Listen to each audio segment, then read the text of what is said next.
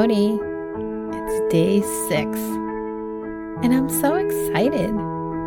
Today, we're talking about something that, well, has a special place in my heart. It's week one, day six, and we're talking about mindful walking. I am so excited you are on this journey of becoming a peaceful you. I am pretty fond of journeys. I am a traveler after all.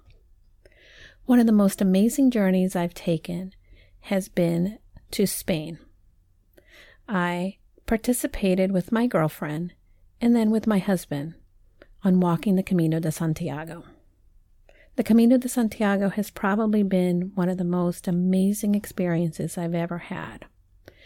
It was first established by hmm, I don't know, in the Middle Ages, when people began walking the same steps that the Apostle James took throughout Europe into Spain. And it ends at the Cathedral of Santiago de Compostela. You live your life as a pilgrim, and you walk for the, each day, stopping at different places along the road. If you want to learn more about the Camino, I'm always excited to talk about it.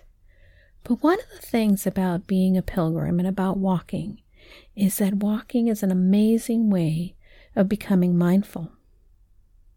For me, spending time on the road in Santiago, in Spain rather, on my way to Santiago, was a way to reconnect with myself, to be able to just focus on the present moment.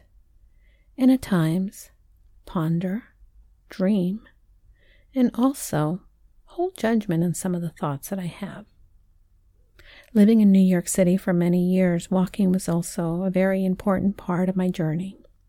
It allowed me to really focus on what was going on inside of me and create new experiences and calm myself from the times in which, one, I lived a life of stress because I traveled and was cl- climbing the corporate ladder.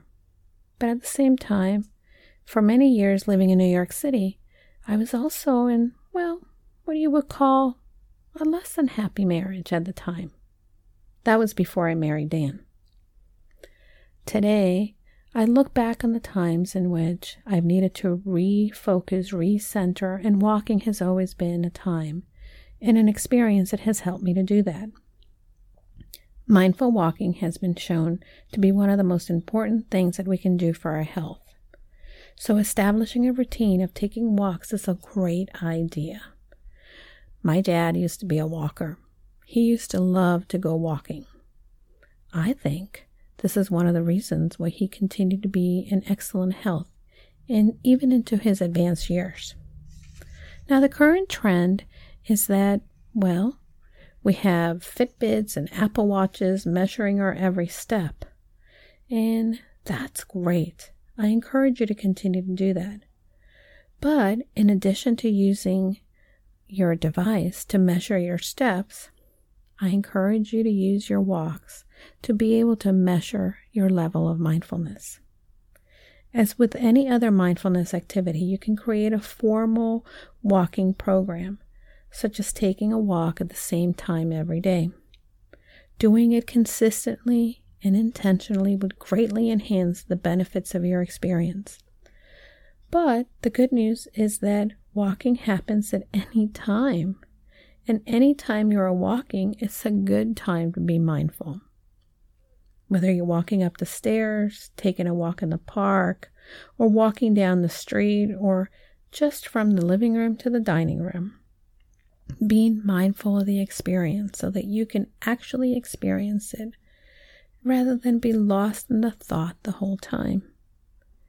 With each step, notice the rise and fall of your feet, how it feels when your feet make contact with the ground. Notice how your arms sway to the rhythm. Notice your breathing. Is it fast? Is it slow? Shallow, deep. When your mind wanders or something else captures your attention, bring your attention back to your steps. If you need help staying focused, count your steps from 1 to 10 and then back down from 10 to 1 and repeat.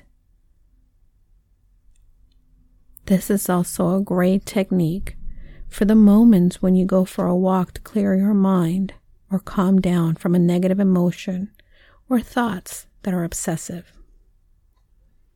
After paying attention to your steps and your breathing for a minute or two, shift your attention to your surroundings. What is going on around you? If you're in nature, what plants or animals? What are you seeing? Is there a breeze? How is the weather? Rather than labeling objects you observe or judging situations, just simply observe them. What are they? Are you in a city? What types of building, vehicles, or people are around you? Again, observe them without judging them and thinking about them. After observing your environment, bring your attention to how your senses are interacting with your environment. Are there any smells or sounds?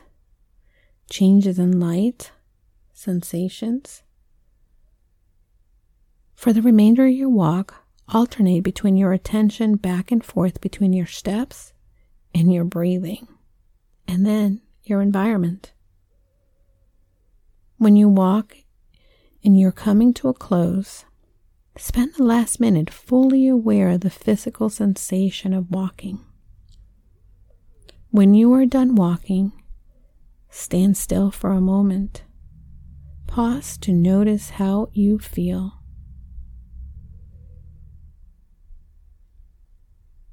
While walking in Spain, the last few steps at the end of the day and as we entered a town and we were getting close to our destination for the evening, was always a delightful, delightful time. One, because you were a weary pilgrim. And two, because you had completed a journey. As we're closing out week one, I want you to really pay attention to the things that you've learned this week. What changes are you making in your life? How are you moving forward? In a journey, it is important to keep open minded about where you are now. Yes, they have other destinations ahead of you, but bask in the moment. Bask in the moment of where you are and who you are becoming by being in this journey. These are some of the greatest lessons I learned on the Camino. The Camino again taught me that everything I need for today is here. All I have to do is open my eyes and be open to the experience. If I am in the moment, I am also able to enjoy the experiences of meeting new people or even being grateful and happy and fulfilled by those people who are already in my life. I encourage you to look around and do the same for yourself. Tomorrow is our last day of week one. And guess what? You've hit another milestone. So, if you want badge two, you know what to do. Hit me up for it. Reply to my email of day six and let me know you've completed today's work. Good job, friend. See you tomorrow. And don't forget, go confidently in the direction of your dreams. Hi, everybody. I know that sometimes we get very lonely in this entrepreneur journey, and I want to invite you to join us into our limited time only purposeful you mm-hmm. mastermind. For many of us entrepreneurs, we believe that we can do it all But the reality is that doing it alone only creates a lot of overwhelm. So join us at the Purposeful You Mastermind. You can find out more information by going to bit.ly forward slash Julie's mastermind. This is going to be the place where you are able to then unlock your full potential and achieve long term success for your business, push you behind your current limits, expand your connections, discover new ideas, and implement them with confidence. You're going to get the support in all aspects and transforming you to the six figure business you've been looking for pause and get off the hamster wheel if you've been spinning around. This is a time where you can get that support from like minded entrepreneurs that are here to join you in your journey.